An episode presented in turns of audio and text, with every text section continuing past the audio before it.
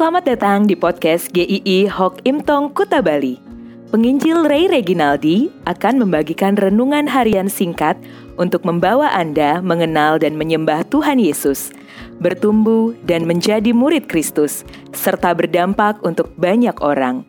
Jika Anda merasa diberkati melalui renungan ini, silahkan bagikan podcast ini agar orang lain juga diberkati. Inilah renungan hari ini.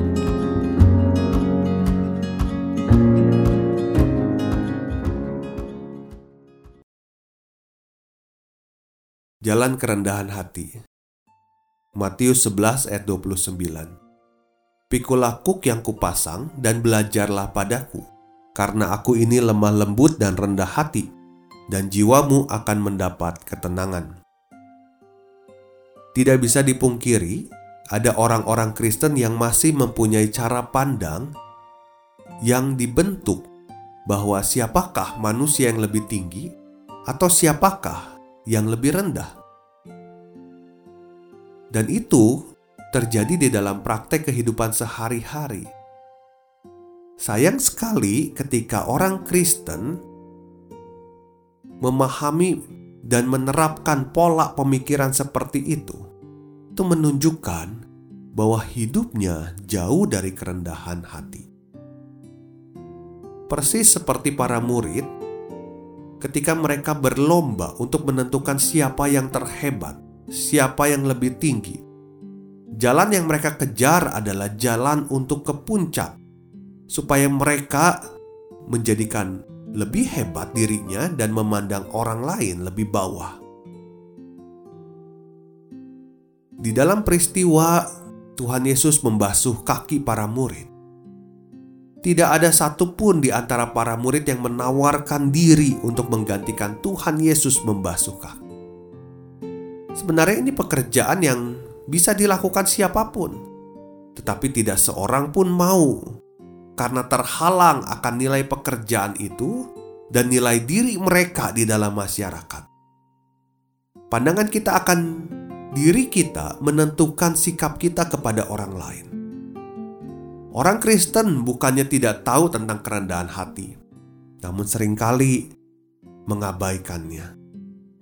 Maka satu pertanyaan yang Tuhan Yesus tanyakan kepada para murid, "Mengertikah kamu apa yang telah kuperbuat kepadamu?" Kerendahan hati ini begitu unik.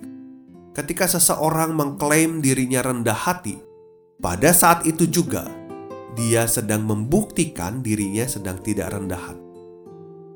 Tetapi hanya ada satu pribadi yang berhak untuk mengklaim bahwa dirinya rendah hati, yaitu Tuhan Yesus. Mengapa?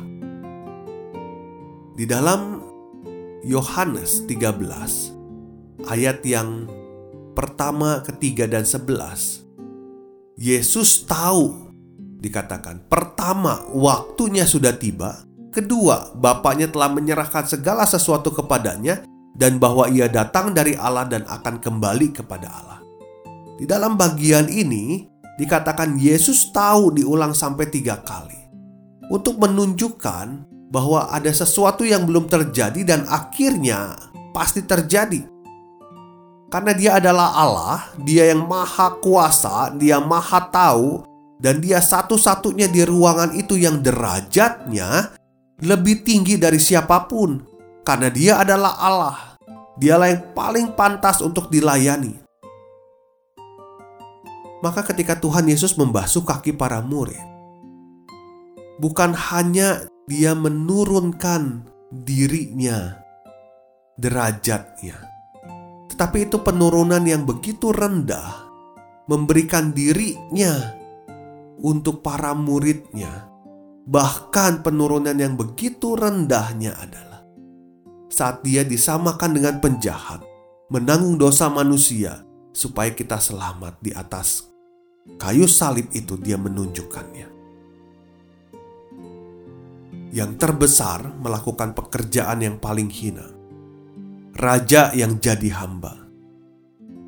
Sebenarnya kerendahan hati kita berbeda sekali dengan Tuhan Yesus. Kalau Tuhan Yesus betul dia menempuh jalan yang menurun dia adalah Allah yang menjadi manusia. Tetapi kita bukanlah Allah.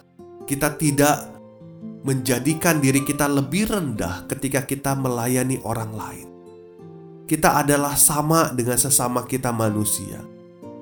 Apa pun yang kita miliki, jabatan kita apa, suku kita apa, kita semua adalah manusia yang mendapat kasih karunia Tuhan untuk melayani manusia lainnya. Kita bisa mengkoreksi hidup kita dengan melihat apakah kita geram, kita tersinggung apabila orang tidak mengapresiasi karya kita atau hasil kerja keras kita.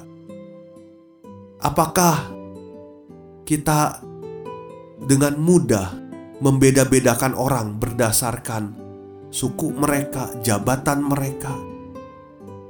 Mari kita lihat siapa diri kita di hadapan Tuhan. Apakah Anda mau hidup di dalam kerendahan hati, di dalam jalan kerendahan hati?